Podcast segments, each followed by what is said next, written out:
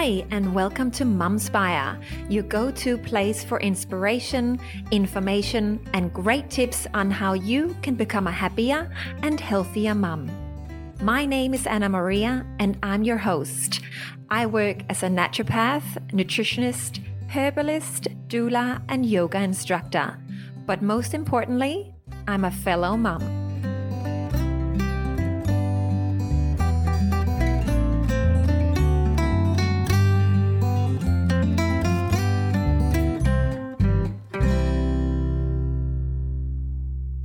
Welcome. If you're pregnant and are about to become a mum, or if you've just given birth and have a baby that's less than 12 months old, then this episode is absolutely for you. There is endless advice and books to be read on how best to parent and how to help your baby sleep better. And in today's episode, it's all about that first 12 months of being a mum. I'm all for embracing as much information and advice and expertise as possible and getting as much support as possible uh, so that you can feel as nurtured and educated as possible. And in today's episode, we're going to explore a particular style or philosophy of parenting that is called aware parenting. And I'm joined by Helena Mooney, who is a parenting by connection instructor. She's an aware parenting instructor. She's a doula, birth advocate, and mum to two children. She has an eight year old daughter and a two year old son. She's followed this approach for eight years with her own children and loves supporting parents in one on one consultations and through her online courses and in person groups. I met Helena the first time just a little more than six years ago when I did a talk on nutrition at one of her birth and parenting events. And that was when I was first introduced to aware parenting or the philosophy of aware parenting. And what really struck me was that it was very nurturing and loving and very realistic for the individual mother. It's very much an approach that takes each mother into consideration and what her needs are. Where is she at on this mother journey?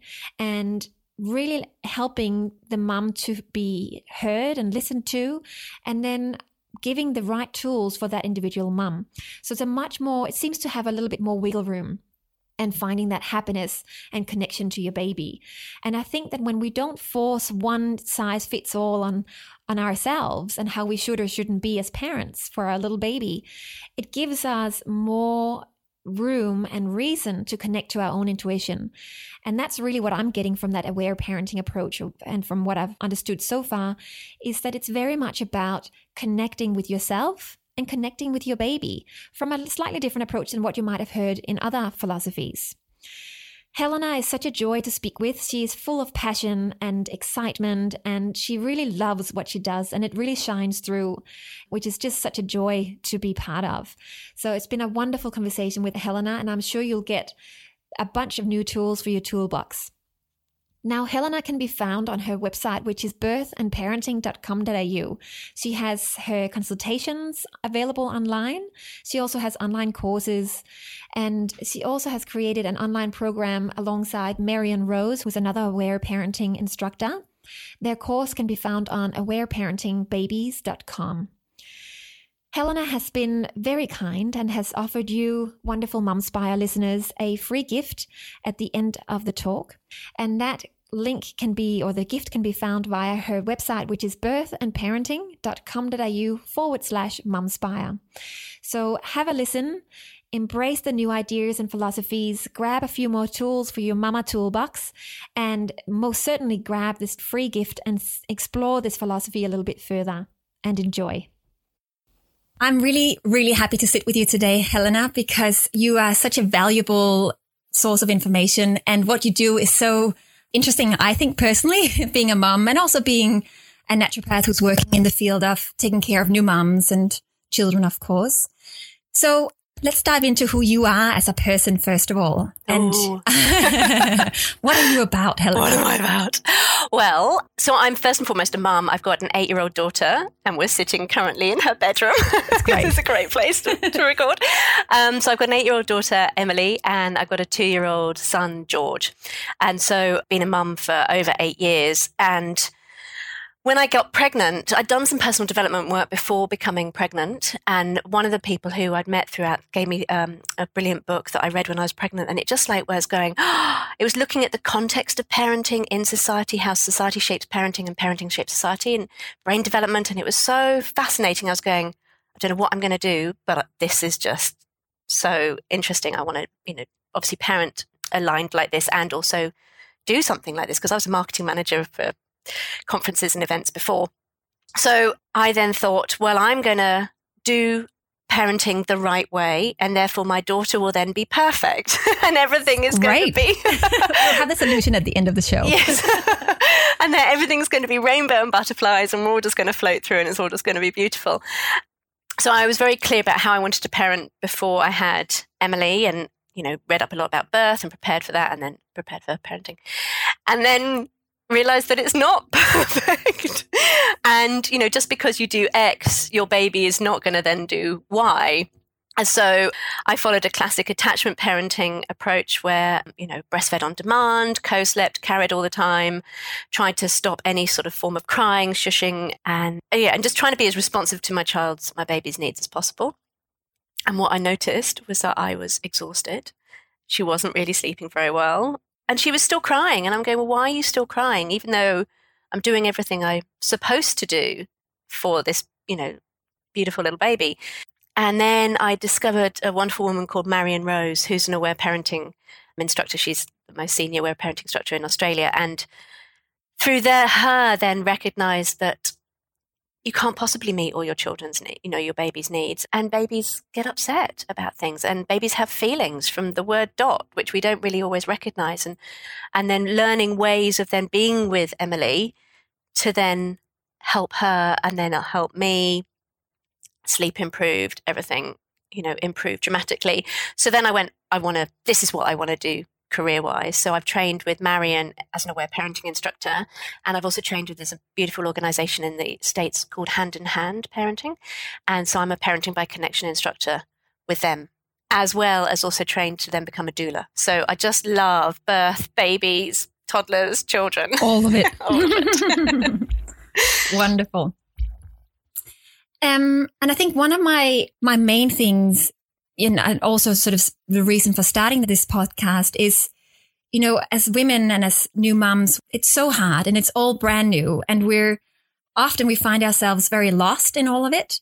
And with this enormous feeling that we really should be able to do all of it because we're moms. So somehow it, we're meant to just be wired to know how we do this. So, and we find out most of us that it's not like that, just as you, your experience was. Yes. So I often find that women isolate themselves in this process because they then realize this is harder than they thought. And luckily you didn't isolate yourself. You just dived into meeting Marion and finding yeah. more out about what are, what are other solutions out there. So what does aware parenting really do? What is different? Yeah, what's really different is it's based on attachment parenting principles. And I hate using labels, but it's helpful to understand what is that? So attachment parenting is very much about meeting the physical and emotional needs of our children and, and sort of really recognizing that babies, eh, you know, we all have a strong need for connection with our family, with another person. And so, you know, babies need physical touch, they need closeness, they need us to be responsive to their needs and their cues. Aware parenting and parenting by connection is different is that it recognizes that children, babies have feelings And they also have a need to release those feelings and express those feelings, and that crying is a really normal, natural, healthy way of doing that because so much of our culture is about stopping our babies from crying. So we sort of can be either in two camps. You know, one is like, well, babies just need to cry on their own until they go to sleep. On the other camp, which I fell into, was that, you know, at all costs, we should try and stop our babies from crying because if they're crying, that means we're not meeting a need or we've missed a cue that they haven't that they're trying to communicate with us and crying is the last resort. So you know we really should do everything we can to stop the crying. So it was enormous relief to realize that it's really healthy for babies to cry just like it's healthy for us to cry. It's and and because babies obviously can't articulate you know they haven't got that capacity to articulate. They're such physical beings. And so you know if there's a bright light or a loud noise or their tummy is starting to digest or they've you know they've experienced birth like, and we talk about you know our birth experience incessantly to anybody you know in the street who will listen. So babies also have experienced birth, and they also you know have experienced and they need to release stress and and crying is a, an awesome way of releasing stress so that was a huge i found out about this when emily was 10 months old and to really recognize that I hadn't failed as a parent because my child was crying. You know, I hadn't done something wrong. I mean, I, I would have done countless things wrong, but that's okay. and that it's really natural and normal. And so it was such a revelation to go, oh, okay. So, you know, if I've met her need for closeness, I'm holding her, I know I've recently fed her, she doesn't have a dirty nappy, she's warm, she's cuddled, and she's still crying, well, then there's obviously a reason why she's crying. So let her cry, and I will hold her and look into her eyes and love her while she's crying.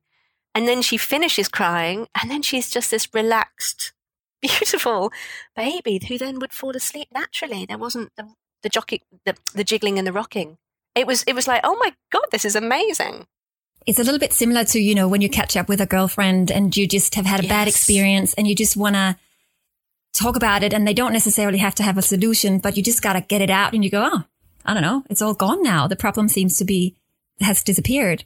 Um, so it's interesting that that's probably exactly the same that's happening for a little infant at the same time. Yes, mm. but it's hard for us to a recognize that because we think, well, what's a baby got to cry about? You know, I'm holding it, I'm feeding it, everything's lovely. You know, we're stopping our whole lives revolving around this baby. What's it got to cry about?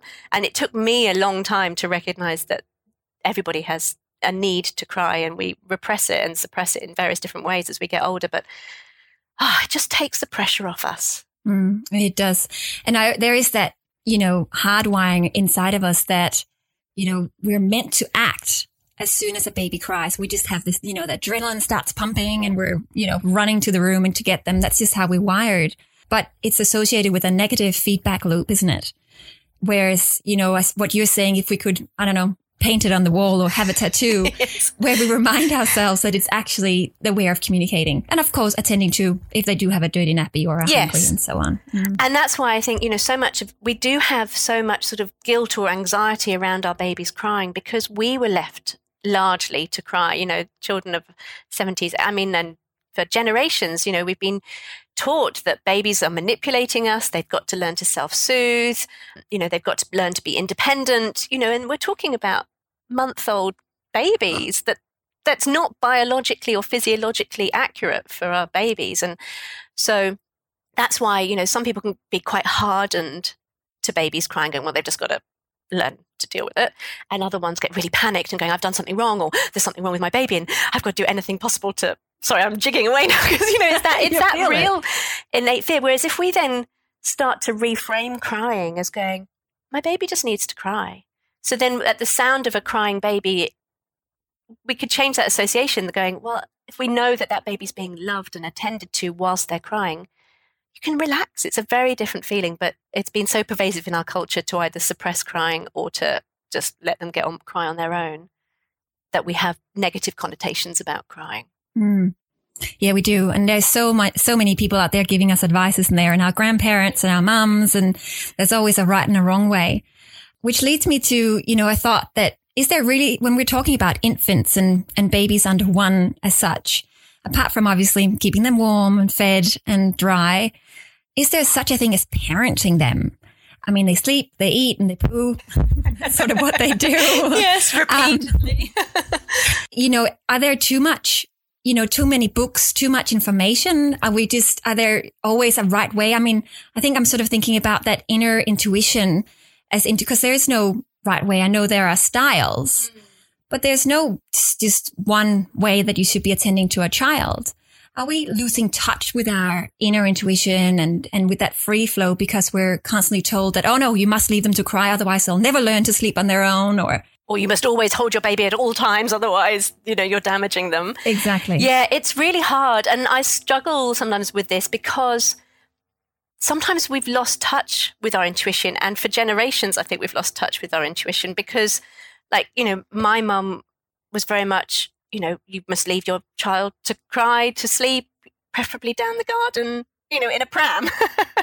and so, you know, that's a generation upon generation of being told, you know, for, you know, Victorian times, you know, women, mothers were um, ridiculed or belittled for wanting to spoil, they were described as spoiling their children. So, you know, it's been in certainly in Western societies, it's been very much sort of beaten out of us women to really nurture our babies in the way that we would ideally like to. So, our intu- intuition's there, but we're often it's often overlaid by society's views of how we should do children deal with babies. And then there are also this plethora of books, but then also that's healthy too, because then I've learned so much and we've, you know, we've found out so much about brain development now. So, you know, there's actual facts about how babies do start to learn. But then we can get caught up in it all and going, well, I've read that book, and but then that book says something else, and ah, uh, so that's why. And you know, one of the big things is that we just slow down and be with our baby, and look at our baby, and just go, okay, so what's our baby doing now? And and to really slow down and go inward with our, you know, just having that time holding our baby. It's such a special time and it can be awful as, you know, overwhelming as well. But to really get to know what our baby is doing and needing and and how we're feeling about it too. Yeah, I think that's the big missing link, isn't it? We overanalyze yes. instead of being present and, and together with them. And because also the birth is such a physical and physiological event, and you know hormones are flying out, you know, they're just everything's firing, and sometimes we can lose appreciation for that. It's such a physical reaction we have when our babies are crying. You know, often if we're breastfeeding, you know, it's when we start producing milk. You know, so it's really allowing that process, that physical process, to happen too. So, how do you when you speak to mums and they come to you and they're um, at their wits' end and they haven't slept for a million oh, years, it feels like, and they are probably malnourished as yeah. well. And um, how do you sort of how do you filter through all these layers to get a woman to get connected to their child? Because not all of us give birth to a baby and feel madly in love no. right away.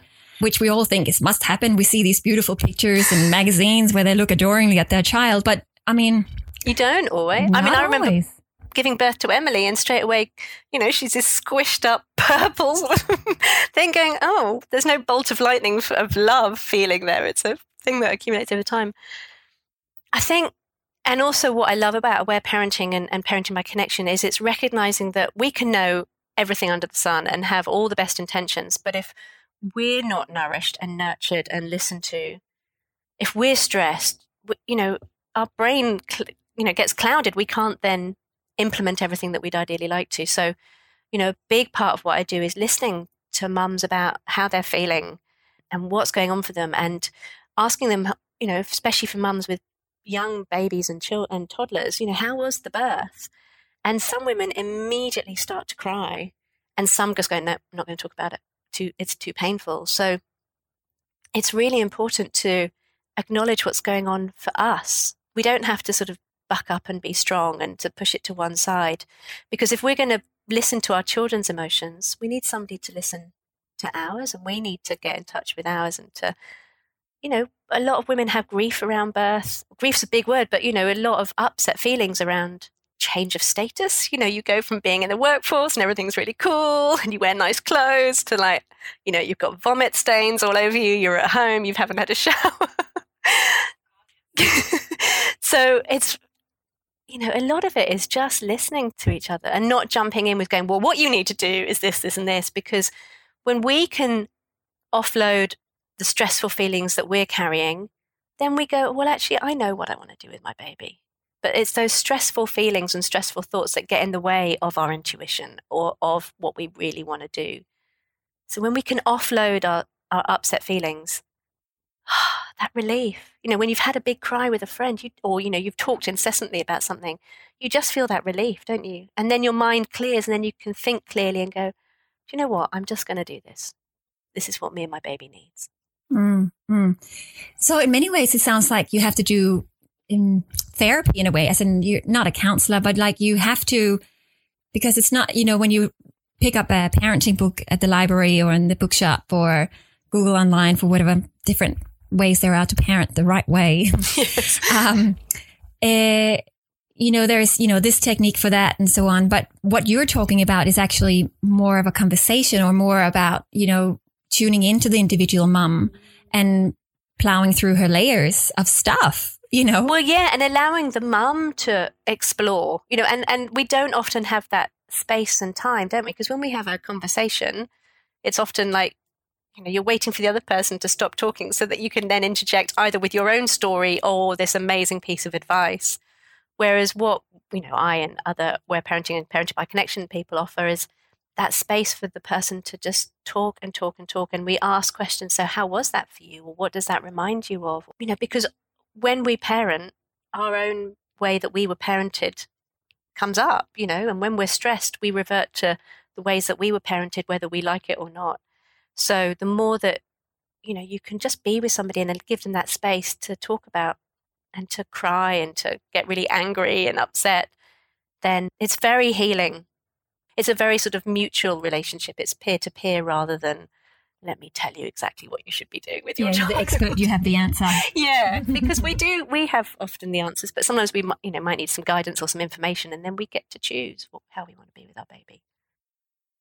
We often, uh, me as a naturopath, I often see new mums uh, mostly around um, either breastfeeding problems or being deficient in something or healing after a traumatic birth and so on. So, but of course I focus a lot in on nutrition and supplements and so on.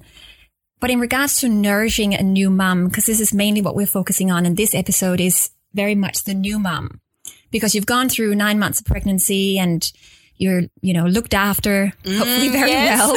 Um, People stand up for you, carry yeah. things for you yeah. when you're heavily pregnant. Exactly. And it's this, you know, it can be a very, you know, romantic time hopefully where, you know, you get scans and you're, you know, people look after you. Yeah. But then suddenly you've given birth and you're at home and then it's empty and your husband is probably back at work yeah. and uh, the house is pretty quiet apart from when your baby's crying. Yeah. How do we as mums nourish ourselves on an emotional level so that we can, of course, heal from perhaps a traumatic birth experience or maybe some, you know, old childhood stuff that comes up in regards to what you were talking about, parenting, old, old things. I mean, I do find that um, motherhood is the time where old wounds do come up. I mean, whether you want it or not. oh, flying at you when you're, you know, I now have an eight year old, you know, so that's, yeah.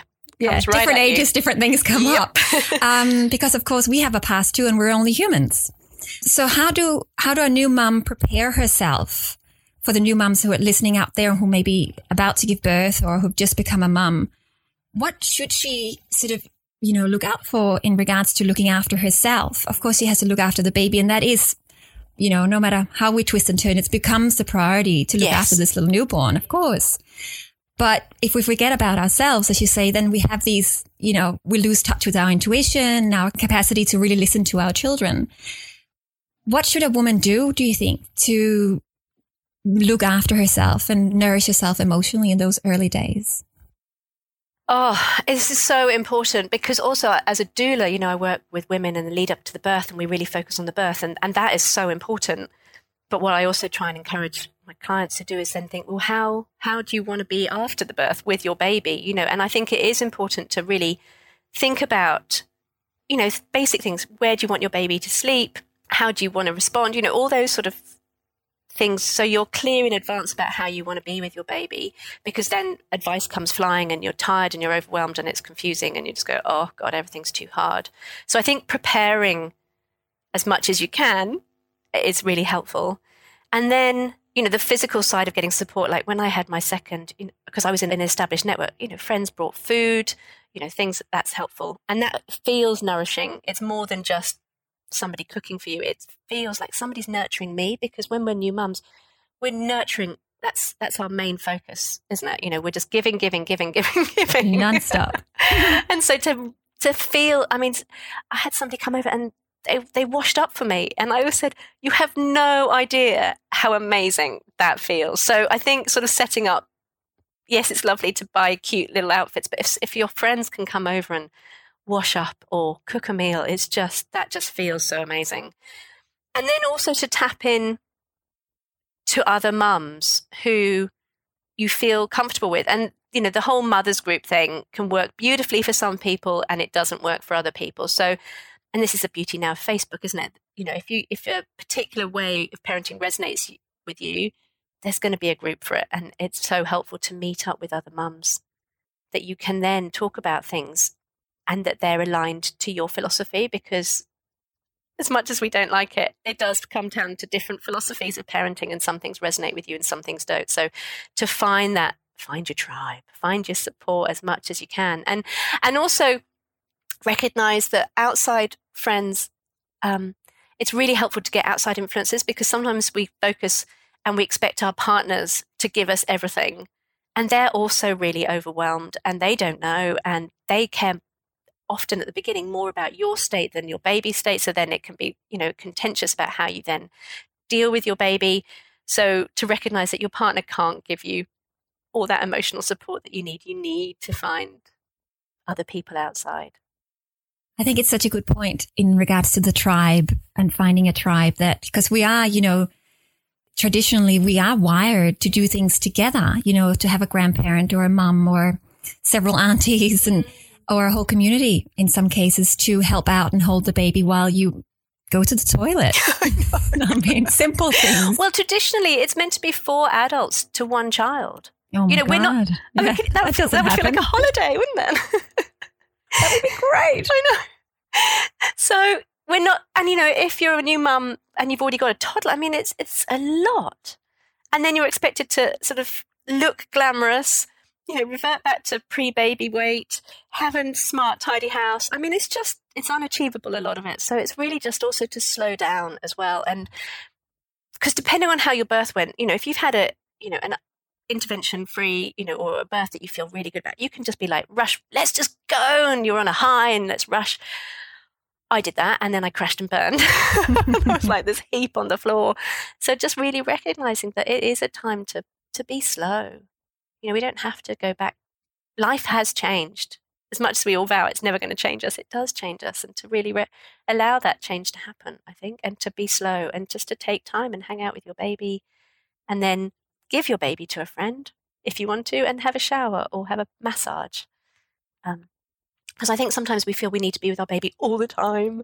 And actually, other people can love your baby too and be really nurturing with your baby. And actually, naturally, that's what is okay yeah. because of this community situation that we actually are somewhat hardwired to have that mm. we've now mm. lost touch with in our society, I think although we were talking about, you know, crying for an infant or a new baby is really the way, the only way they can communicate. They have, they have nothing else. Yeah. Um, so in many ways, as we were saying, let's get a tattoo, let's paint it on the wall and remind ourselves that this is natural and it's a good thing. So we don't think it's bad every single time yeah. they cry. So we get stressed out because of course they react to our stress and then, whoops, and then we have a wonderful cycle spirals. of stress. Yeah. but of course, you know, yes, in an ideal world, we are with our children all the time. I don't even know if that's ideal, around. actually. I take that back. But, you know, of course, we want to pick them up as often as we can. But there are going to be situations where we just can't mm. and we won't pick them up necessarily. So if we are, let's say, in the shower and they're sleeping and they wake up and we don't hear it or whatever it may be, is it really detrimental for them to be crying? And because I think there is a lot of information out there to, in some, you know, books and some programs, they do talk a lot about how you know, excess cortisol floods the brain and it's detrimental. It sounds awful. I mean, my God, I couldn't possibly leave my child to cry. you know, yes. how bad is it really? Because there has to be, I believe, a middle ground where we still have to be humans who goes to the toilet, has baths or answer the phone or, and sometimes we don't hear the monitor in the bedroom or whatever. Which, and we have other children to attend to. And so what I'm, you know, what I'm an advocate for and, and you know aware parenting parenting by connection is about is recognizing we all have needs. So, you know, if a baby is I mean, I've done this. And for those of us who've got more than one child, you know, sometimes well, I forgot to put the monitor on, you know, and I come downstairs and he is screaming hysterically and you just go, Oh my God, I'm so sorry. He's ruined forever. He's ruined forever. This is it. It's terrible. And, you know, it, it's going to happen. It's going to happen that, you know, you'd need to go to the loo or you need to shower or you need to do something for yourself. Otherwise, you're just going to lose the plot. And that is very different to that sort of systematic way of training your baby to sleep. And, you know, for prolonged amounts of being left alone and crying on your own, that is stressful. But the, you know, and this is parenting forever. You know, we're going to stuff it up and then it's the repair. And what they're saying is that if we try and meet our children's needs all the time, a we'll just run ourselves ragged and it's actually not very helpful for our children. It, it's that sense of reconnection that's really helpful. So you know if you accidentally or you know you occasionally can't meet their need or you've you know with george i had to just put him in the car screaming his head off and i had to then drive to go and collect my daughter from school. You know we have to do this is life. But I think it's recognizing that there's other times when you can just sit calmly with your baby and you have that time and then they need to cry in your arms and they might be crying about the time that you've left them but that's that's okay and then that's when you can then listen to them and, and allow them to have that emotional cry in your arms and then you do it because that's just life isn't it? When it's that disconnection or that breakdown and then you have that repair and that's just going to serve us really well throughout our life as parents. Yeah and i think it's exactly what you're saying. It's just life that you know it's impossible to wrap them in cotton wool and forever you know it's kind of it reflects in some ways i suppose how life does vary and sometimes you know it goes up and down it's inevitable but I suppose when we look at them and they're so little, we go, well, they shouldn't feel that yet. Yes, it's too soon. um, but I think it is important to new mums to know that you haven't ruined your child no. and you're not a bad mother if, you know, if they were crying and you didn't hear it or like we can go into a real stressful state. Yes. And I think it is important to understand that, you know, no, it doesn't mean that their brain is forever, you know, Damaged. tormented. No. And, and what you're talking about in aware parenting is that you then make sure that, you know, once you have driven to the school, picked up your older child and they've cried the whole way and back probably. and, you yes. know, red spots in their face from just nonstop crying that you then hold, you take a moment to then hold them and, and bring it back to, to a Yes. State. And that you have that time. So you go, okay, I've just got to get through this. This is just awful. We've just got to do this. But tomorrow or, you know, in a couple of hours time, I will have the capacity to sit down and then be with my baby then and then to listen to all of their you know upset feelings or you know whatever's going on for them and I will be with them then because it's just not realistic and I think for my first 10 months of being a mum I thought I had to be there subject all my needs for the needs of my baby and that's just not tenable it's not it's also not a great example. I don't want my daughter to feel that she has to put her life on hold. It's about, you know, my needs are important and my baby's needs are important. And how can we meet both of our needs in a really loving and effective way. You know, generations past, it was about babies subjecting to the parents' needs, going, they just, children should be seen and not heard. You know, babies should be just left on their own to cry in their own room and just deal with it. And then we swung to, we've just got to meet all of the needs of our parent, of our children. Otherwise, it's just going to be damaging for them. And I think now we're sort of swing, swinging back, going, do you know what? My needs are important and my baby's needs are important. And mm. so it's, it's almost balance. like this is the, the balance or the middle point. Yes. Mm. So I think a lot of the women that are listening, or a lot of the new mums would be familiar with the attachment parenting. And I think there are so many really beautiful things in, in that realm of uh, attachment parenting and holding your baby and being with your baby. I mean, to me personally, it was one of those very glorious and romantic times where I could just, I was just always with her. And it is just, that was how I was wired, that that felt totally natural. But I know you and I both experienced this, that you just, you totally forget about your own needs. And that's why I'm so interested in uh, aware parenting is because there is this middle ground where we remember that the mum also have needs. But I would like to just ask you, where do we go wrong with the uh, attachment parenting? And, and how can we get out of it? How do you work with your clients moving from the deep, dark place of motherhood, especially new mums? I think we're focusing on them particularly to coming into a place that's a little bit lighter and more manageable? When I found out about aware parenting, as I said, I was exhausted and I was posting in, we didn't really do it in Facebook then, it was Yahoo groups. And I was saying, I'm tired. You know, is this ever going to end? Why is my baby still not sleeping and, and crying? And, you know, it was almost like, well, suck it up because um, this is just how it needs to be. And I was thinking, well, how do people operate in the world? You know, I'm exhausted. I can't sleep all the time during the day and be awake at night. And it was just, it was, you know, I love, and I, but I just loved being with my baby too. You know, I loved carrying her and stuff like that. But then there were times when I just would, you know, gladly throw her out the window because it was just exhausting. Um, and then other people's voices would then go, well, you just need to leave them to cry on their own. You just need to put them in their own cot, blah, blah, blah. So then after a while, you just go, oh, maybe because I'm so tired. So what I experienced, benefited from, and then what I now explain to my clients is that it's okay for our babies to cry because I think those of us who gravitate towards attachment parenting, we, you know, have chosen not to do the cry it out sleep method So therefore we view we can view all crying as detrimental. And so to find out that actually crying is normal, natural, healthy way of releasing stress and communicating, that is a relief. And that you can't possibly meet all your, your baby's needs. You know, it's just not possible.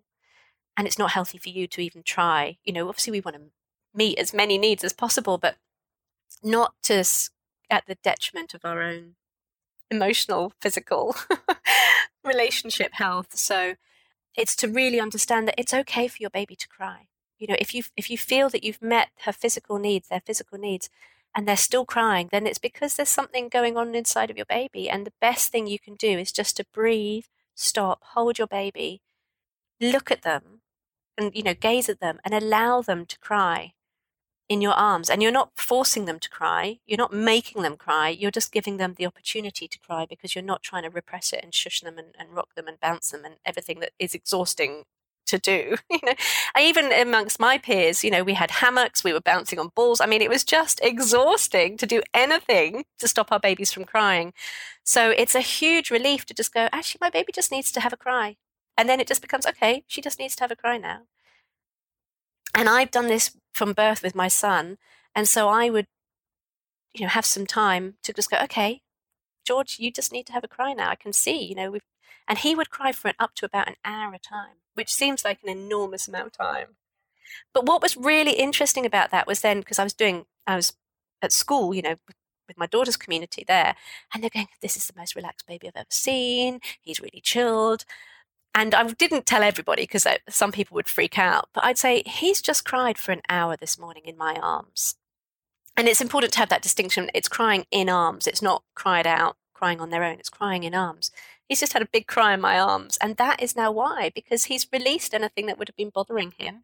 And so he's just happy and content and calm and engaging. And Interesting. Mm. So do you think that babies are actually, they hold on to their feelings? So an event has happened, traumatic event, like being born perhaps, or yeah. less events. And then they hang on to it and then it comes out later on? Yeah, because we now know in the brain, the limbic system, which is our um, emotional part of the brain, it's like a tape recorder. It records everything. So although they're not going to consciously, like, you know, my eight year old has no idea about her birth. She doesn't consciously remember it. But there'll be stuff in her body, you know, we remember it in our limbic system, which is why we have such visceral reactions sometimes that don't logically make sense. So babies have that. It's in there. And so, as I said, it can be birth related, or it can be that you accidentally forgot to turn the monitor on and they cried or that there's a bright light or you know or you pick them up a bit roughly accidentally or or that their tummy as i said their digestive system is starting to work and you know they've just done a big poo. So you know anything that's just like a bit unsettling they, they're just going to cry about it. Just, and and what is so beautiful is if just if you allow that process to happen they're then not going to carry on hold it on. So then they're not that whingy you know, constantly crying at the slightest drop of a hat. And and the test for me when George was little, and I say this to my clients is, you know, if you've met their needs and then you put them down and you're just changing their nappy suit and they're just crying and crying and crying, then it shows you that there's something else going on there. Because, you know, they shouldn't always cry just because you're not holding them.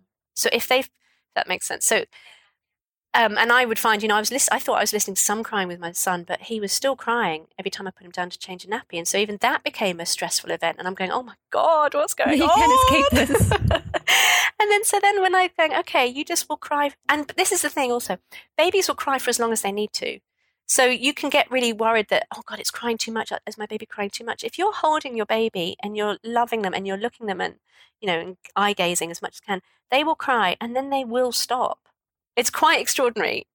They, and so, you know, if this resonates to you or to people who are listening, then just try it one time and just see how you, and or maybe just say, I'll listen to my baby for like five minutes and set the timer and then see how your baby is afterwards. And generally, you'll find that your baby is more relaxed because they're not holding on to those feelings. Mm, yeah, it's coming out. Yeah, no, it's a very good point. But it's a whole mind shift to think that our babies have feelings because we just think of them as this sort of blob who just cries and poos and sleeps. But actually, there's there's a lot lot going on in there. Yeah, it gets really complicated. I know. so it's not about making it complicated. It's just about recognizing that actually just allow your baby to cry in your arms while you're loving them. And because they're doing that of their, because there's, there's a need there that they're either communicating or they're just expressing, releasing stress. Yeah, yeah. And it's just so different from having our babies in the pram outside the house, yes. isn't it? I mean, we talked about that on the phone when we were talking about doing this interview. And I've thought about it since. It's just so different. Well, it's Northern European countries. Yeah and wow. it's cold. And my mum told me, well, you need to get a cat net for your pram. And I'm going, what? Why? So, so that a cat doesn't come and smother your baby when it's sleeping. And I'm going, but why would I put my baby out in the pram outside? You know, so it gets fresh air. Well, it can have fresh air with me. yeah, know? it's a very so different mindset. It is a very different mindset. Very different. It's changed so much. No wonder there's so much confusion. I know. And this, I don't want people listening to feel confused about this. It is a new approach, and well, it's not really new. It's been around since 60s, 70s, that, you know, officially. But so yeah, it's just exploring it and seeing what resonates and, and what feels right. And, and to tr- maybe try and experiment for a while. And then if that feels right, carry on. If not, don't do it. Yeah. Yeah. Yeah. I think what I like about it is that there it it's so much more it becomes more individualized. You don't have to conform to a certain style in a book or in a certain way that there is I feel like there's less right and wrong which I personally like because yes. it's harder to then actually, you know, feel like you're a bad mum, which I think so many of us struggle with. I mean, I think 17 times a day we feel like we've done something bad. Oh, and it just gets carries on as they get older. Forever, well. yeah. You know, and then there's, t- and I mean, and I, you know, would listen to George for an hour time, and then there's times times when I just don't, and I'm busy, and I can't be bothered, or I just don't have it within me, and to recognize that that's okay too, because it's you know, aware parenting is not just about being aware of our children, it's being aware of ourselves. And so it helps us get more in touch with what's going on for us. And if it doesn't feel right, you know, if you're too stressed or you're too busy to sit and listen to your baby crying or whatever it is, that's okay. I think you just hit the nail on the head there because with the aware, aware parenting that we are listening to both the baby and the mum mm-hmm. and we just, we can't do it without actually remembering ourselves and all this new chapter that's happening in our lives. Now, of course, Helena, we have the big magic question, which is sleep. Sleep. I know I, I, have to ask because I know all the women out there wants to know. I want to know. Yeah. Sleeping is, of course, the hardest topic, I think, for a new mom because it seems impossible to get it perfect and there is no such thing as perfect. So we wreck our brains to make it as best as possible because obviously we thrive better if we have sleep. And, eh, you know, I think no one should be fooled or no new mom should or father should be fooled that, that there, it will be a restful time when you've just had a newborn. And that's probably something to be aware of before you, you, um, you give birth. And one of those things to just, you know, really understand that life will change, as you mentioned earlier, that there is a massive shift coming. And in some ways see that as a a good thing, a good shift. And so it doesn't all just become hard and negative. But when it comes to sleep, there are so many books and so many techniques and so many schedules. I've noticed oh, there's, you know, between this. toast yeah, in the morning. Yeah, there's so many schedules, which all sounds great if you sort of read it from a distance and maybe you're not a mum yet, or if maybe it fits into your schedule and you love the fact that you can just put them to sleep at a certain time and they conform to that. But I think maybe for me and for you, there is something in that that doesn't resonate as well. And um, I just have to ask you about what is aware parenting's. How would you talk to a client about someone who just can't get their baby to sleep? because I know it happens. Oh, and it's just so, it's just awful to be so tired that that's when you dream about throwing your baby out the window. You know, that's when you just go, I cannot deal with this anymore and that's when we want to just walk away and just leave our baby to cry because it's just too hard. And you know and it's so understandable because it's and this is where it's so important that we look after our own needs. So with sleep so from an aware parenting parenting by connection point of view is recognizing that we don't have to teach our babies to sleep. You know it's like teaching them how to poo. They're going to know how to poo. It's a physiological function that you know we can do what it is, though, is recognizing that there might be things that are getting in the way of helping our baby to have a restful sleep. So, you know, obviously one of them, and which we all focus on, is food. You know, is my baby hungry? So, as our babies get older, they don't need to be fed every hour, you know, throughout the day and the night. And this is where breastfeeding on demand can come into play and be a bit tricky sometimes because babies, as a, crying is a big component of aware parenting and parenting by connection and recognizing that yes, babies cry to communicate and they cry to release stress and pent up stuff that's going on for them. So if if your baby is really wakeful and they wake up crying, your baby's showing you something. Your baby's showing you that they're they're crying for a reason. And so if you feel you've met their physical needs, if you feel I've fed you half an hour ago, I fed you an hour ago, you know, I, I don't think it's hunger. You know, it's not a dirty nappy. You're not too warm, you're not too cold, I'm nearby, then that's when the stress release comes out. So what I really talk about is and try not to do it in the middle of the night because you're stressed then. So to work you can do really tangible things during the day and one of them is to just stop and sit and be with your baby. And you know, either you might your baby might already be crying or just just sit and have your baby in the in your lap and just gaze at them and just have that beautiful, you know, that cooing that we just so yummy with our baby. And then what you'll often find is after a while they just start to get a bit squirmy and and then they might start to cry. And so to allow them to have that cry in your arms for as long as you can manage it, which you, I built up to an hour and I've been doing this for a long time. So, you know, an hour after a while was, I was comfortable with, but it might just be, as I said, just five minutes. And then see how relaxed your baby is after that, because often your baby will then sleep better. So, say if you're putting your baby down for a sleep during the day, you know, a, a nap during the day, rather than doing the whole rocking and jigging and you know, shushing and white noise and, you know, everything that we, you know, try and do to stop our babies from crying, just go, okay, I'm just going to hold you in my arms until you go to sleep. And it may be that your baby cries. And then sometimes what happens is that they then cry and then fall asleep. And you go, okay, that's that. Or they can cry and then just when they finish crying, they gaze up at you. It's really amazing. And they're just calm and peaceful. And then they'll go to sleep. So it depends on what's going on. But uh, so listening to crying during the day is is just gold because it will reduce the needs of your baby to cry at night. Mm, interesting. It sounds pretty mm. valuable to me. and because often, you know, we might go through the day going, well, my baby doesn't cry much during the day, but that's often because we're we're busy. They've got lots of things to look at. You know, we might just be distracting them with, you know, playing with them. And so at night time, there's no distractions. There's nothing else going on. And that's the opportunity that they then cry. So, but if you know you're holding them, they've got that physical touch, which is so important with littlies because they can't see you. And then you just allow them to cry. And honestly, it, it does transform sleep.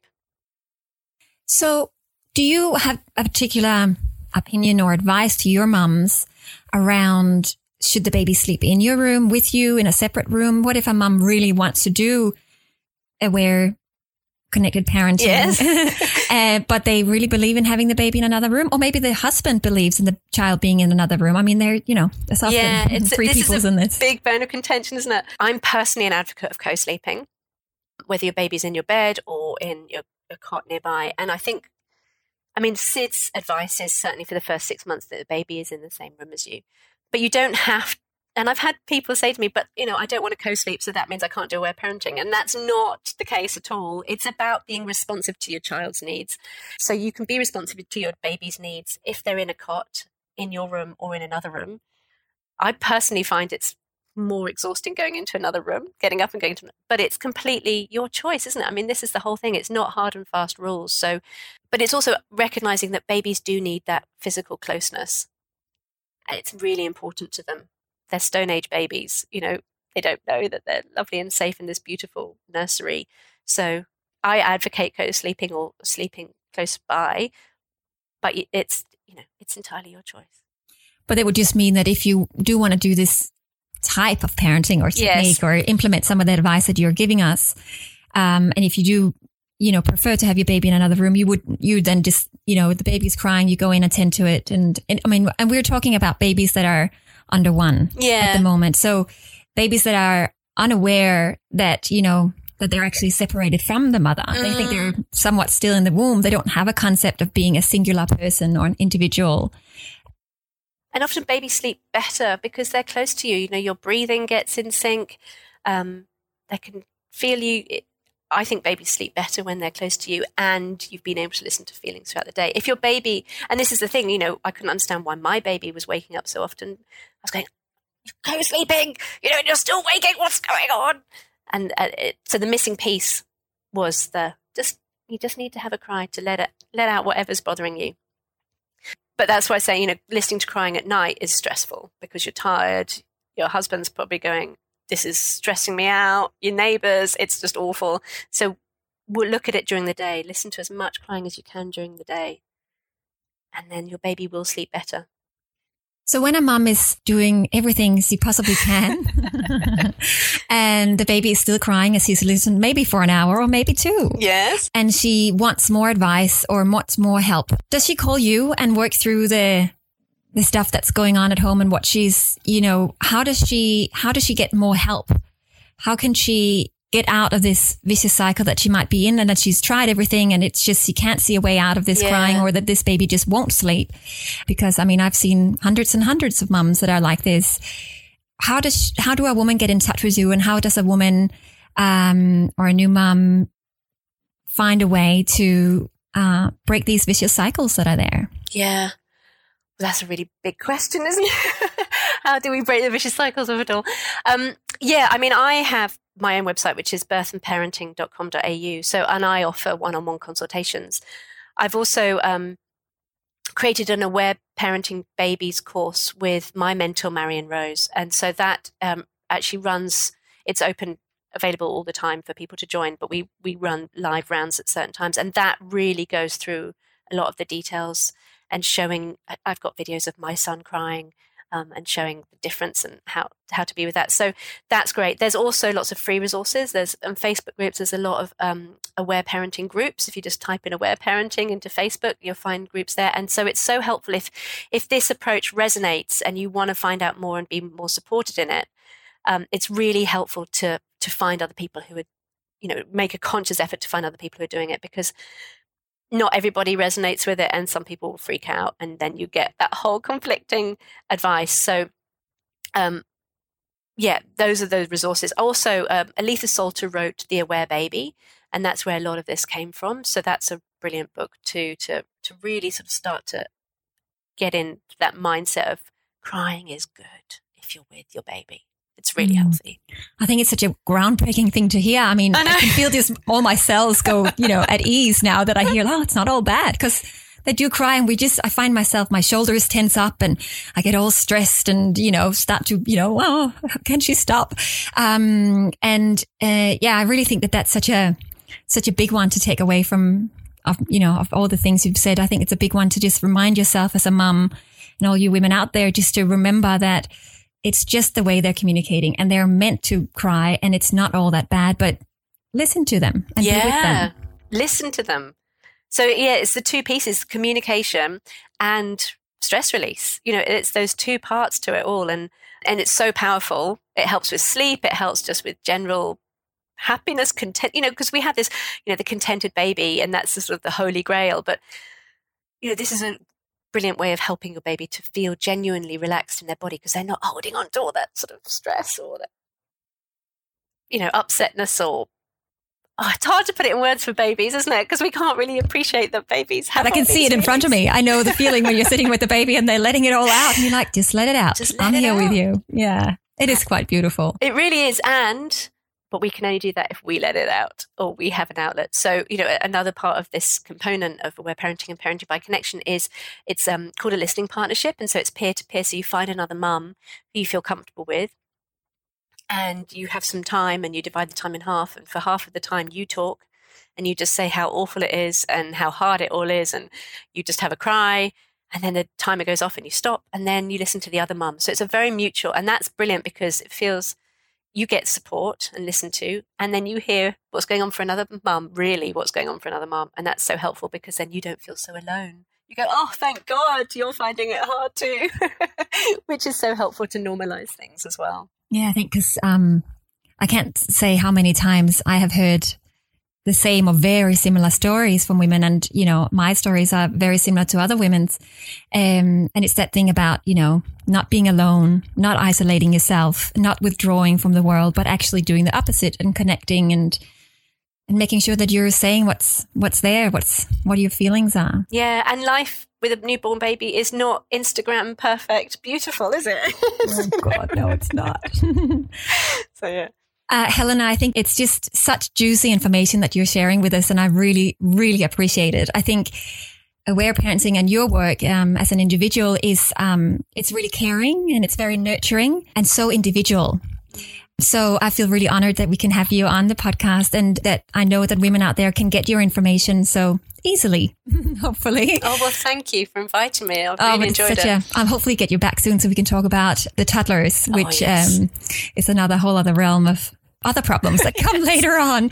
But I really thank you so much, Helena. And my last question to finish off is um, the three top questions from you personally as a as a mum, as an experienced mum, and also as a professional. What are your top three advice to a new mum? So this is a mum who is with a brand new baba in her arms or in that first six to 12 months. What are your top three advice? I think it's, you know, number one is really looking after yourself because if you don't feel nurtured and nourished and refreshed, you can't nurture and nourish your baby. And then you can't nourish and nurture your toddler as they get older. And so, you know, it comes down to how do you feel and get the support that you need, whether that's, you know, somebody doing the washing up or somebody listening to you have a good old moan and vent and rant about how annoying your husband is and this baby just doesn't stop crying it's really you know that's so important so don't push down your feelings and think i should just be able to cope get it out find somebody who's willing to listen and then you'll just feel freer and just be more able to be with your baby in the way that you want to be with your baby um, the other one is to recognize that you're not going to get it right all the time. And it's, you know, you can't possibly get it all right. And that's great. It's absolutely fine. There is no such thing as perfect. I've now really discovered. and we know this intellectually, but then we sometimes, you know, still have that belief that we should be doing it perfectly and that other people would be doing it perfectly. So, yeah, just, you know, accept that you're going to get it wrong. You're going to not turn the monitor on. You're going to have to ignore your baby's needs for something really important. And that's okay. You can repair. And we spend a lot of our lives as parents, as our children get older, repairing what we've done. And that's fine. It doesn't mean your child's going to need therapy or end up as an axe murderer. It's all okay. and then the other one is is really letting go letting go of that need for perfection of of you know having this as i said this instagram perfect life. It's not going to be perfect and that's that's great. And letting go also of I, I, also found it important to let go for my husband as well that you know he loves our children too and i find this a lot with couples is that you know the mum really wants do everything perfectly and the husband comes in and does something that's not quite perfect and we just go no you're doing it all wrong. And so it's important to let go from that point of view as well and to to trust that you know you as a family unit will will figure things out and it'll be great Thank you so much. I think they're the most three perfect advice a new mum can take. So I do hope that our listeners will take that on board and maybe listen to it over and over again because I think we have to remind ourselves. I certainly will. I have to remind myself. I know well. it's, it's ongoing, isn't it? It's one of those things. Um, but thank you so much. I know before we go that you have a special offer for my Mumspire ladies. I do. I do. I've got this, um, three part video series that I would love to share with your mums.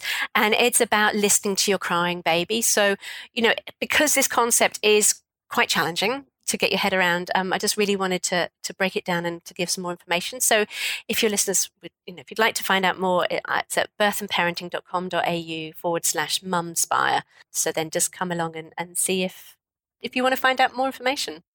I have no doubt that you will you will find someone who is interested or several. Thank you so much, Helena. I really appreciate it. Thank you. I hope you enjoyed today's episode. If you have any questions or topics that you would like me to speak about, I would love to hear from you. You can get in touch with me via my website, annamaria.com.au. And remember to subscribe so that you get each new episode as they become available. I would greatly appreciate it if you could take a moment to write Mumspire a review on iTunes.